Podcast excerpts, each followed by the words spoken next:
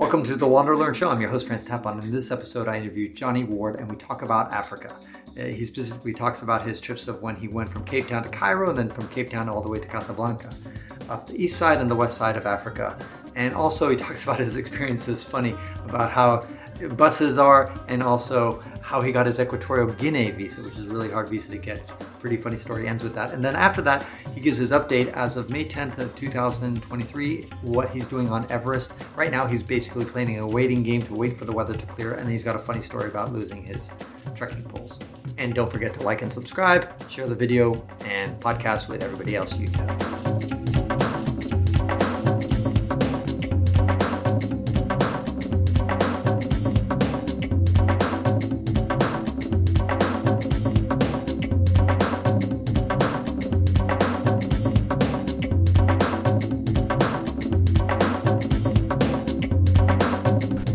A little bit about the Africa trip. You divided Africa in two. I did, yeah. So I was broke when I started my every country thing, right? And then about the halfway point, my blog started making money, and then I was um, Hold on, start, stop.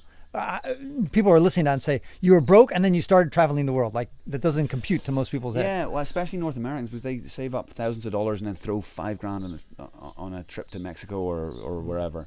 Whereas I was living off like five, six dollars a day, sleeping in bus stations, riding on the top of buses and trains with the tickets half price. So I was spending like Iron ore trains. iron ore trains uh, tomorrow night.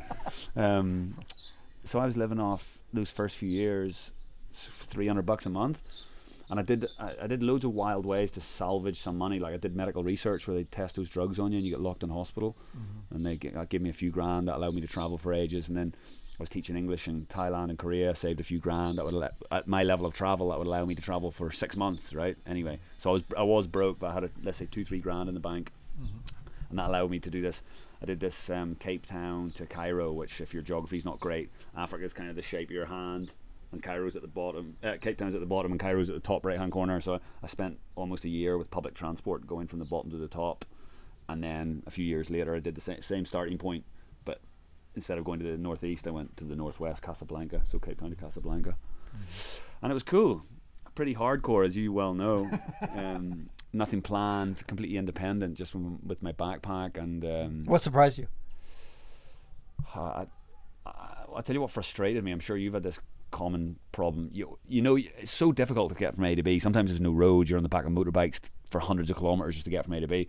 But then when sometimes you're blessed with a country that might have an actual road, and um, and and you buy a ticket at 6 a.m. and the bloody bus station's miles away, so you have to get up at four, have have a quick bite, get out to the bus station at, at to get your ticket at six, and, you're then the you wait. and you're the only person there at Right, six. exactly. And I was like, well, I thought you were leaving at six. And they're like, yeah, but no one's here yet. I'm like, I know, but because you're not leaving at six, they know you're not leaving at six, so they're coming later. Just start leaving at six from today. By, within a week, people will be here at six because they're going to miss the bus. Anyway, you're sitting there at bloody nine, ten in the morning. It still hasn't left yet. Is it the same tradition? I haven't traveled much in Southeast Asia or other parts like the Middle East. Is, do they have the same system basically? No. Oh, okay. There's a there's a bit time of a, focused. Yeah, and you know, like people like this kind of quirk. Really? So wait, hold on. Africa is one of the only continents where it's it, you have to wait for the bus to fill up. It's the only continent that you have to wait for a bus to fill up when it's got an actual leaving time. Oh, I see what you mean. So in Thailand, for example, they take minivans, but the concept is you sit in a minivan until it fills and then it leaves. right, right. Or you get in a minivan that leaves at six and it leaves at six. Right, not right. both. or it's not even both. It's whatever's slower. exactly. Yeah. yeah. There's like they have this quirky thing. You know, if you go to Fiji or if you go to Thailand, there's oh it's Fiji time, oh it's Thai time, Right. And like it's a quirky thing to excuse Yeah, things being late. But Africa's a whole nother Time zone. yeah. wow. I re- when I was here the first time, like when I did it for my first year here, like I would go out sightseeing, whatever I'm doing in my day in Malawi or Mozambique, or whatever, and I would come home to my like shitty guest house at like let's say 3 p.m. to recover and start my blog, start blogging, try to make my money.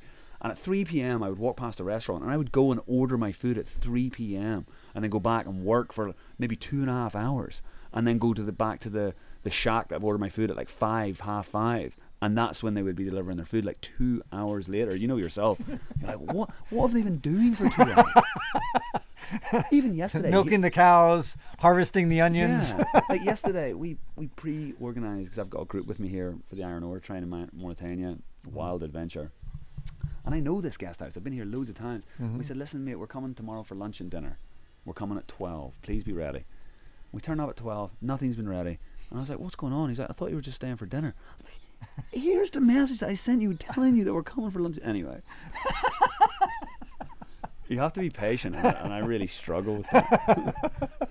You you vowed you'll never go to a place that requires another visa. Yeah, well, Africa's just, you know, obviously I live in Thailand and, my, and a Thai passport's quite weak. So when I'm traveling with my missus, it's I have to go through a lot of visa struggles with Yes. her, Yeah, yeah. I had the same problem with Cameroon, and people feel like, ah, yeah, and Cameroon's even worse than Thailand. Sure. I'm sure. and people, um, How many countries can Thai, uh, Thai visa get no, you? Thailand's really bad. Thailand, 60? 50? maybe, yeah. Yeah, because Cameroon's 46. or Thailand's really far down the list. Yeah, yeah. Really far down. Anyway, and then people feel like Westerners can't relate, but if you spent any time in Africa, you can relate. I've spent more time fighting for visas than any Thai person. How did you get your Equatorial Guinea visa? Oh, oh, I have a good story about that.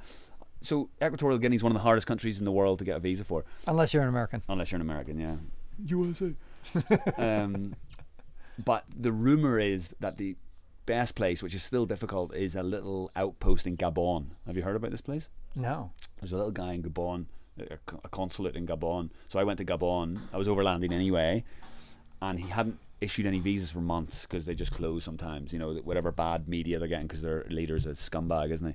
And um, I went in and I was like, "Listen, I'm trying to do every country in the world. I know it. I know it's very difficult. Can you please issue me a visa? Sit down, sir."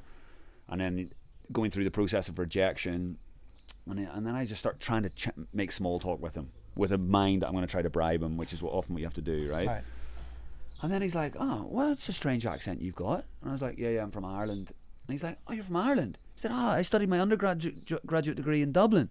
I was like, "Oh, really?" He's like, "Oh, better than that." This is like nine o'clock in the morning where the embassy's open. He's like, "Better than that." He's like, "Wait a second. And he dips down. And he goes, and he goes, "Chink, chink, two bottles of Guinness." and he sets it on the desk and he goes, "Ksh, ksh," and he says "Sláinte," which is cheers in Irish. He's like, "Sláinte," chink," and then we drink our Guinness. And he empties and we're drinking Guinness. And I At 9 a.m. yeah, and stay there until all the Guinnesses are gone six, three each. And he's like, "Oh, have a great time in Equatorial Guinea." Ding, ding, on you go. So it was actually Wow. really easy for me get. Yeah, Wow. just luck, but yeah, Wow. yeah, that was cool. the connection. Yeah, that was cool. Um,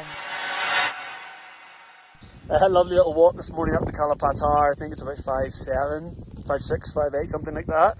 Just trying to keep the blood flowing while we wait for the weather to clear for that bad boy in the background.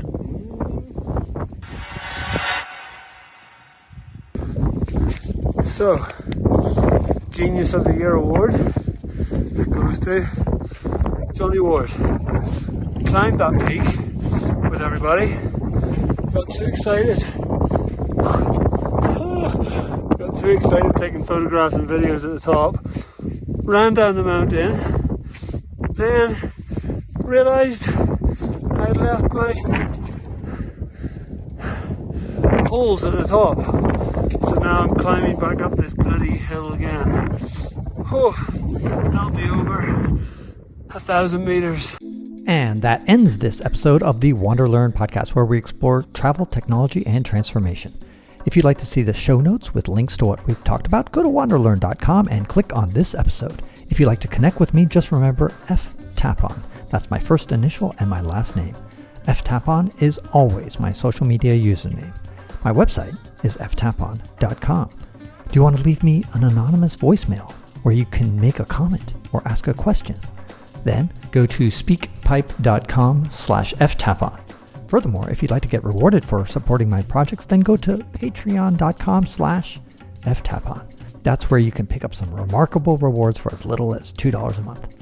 Now, five quick favors. Number one, subscribe to the Wander Learn podcast. Two, download it. Three, share it. Four, review it. And five, sign up for my newsletter at wanderlearn.com. Our theme music was composed by Eric Stratman. This is Francis Tapon, encouraging you to wander and learn.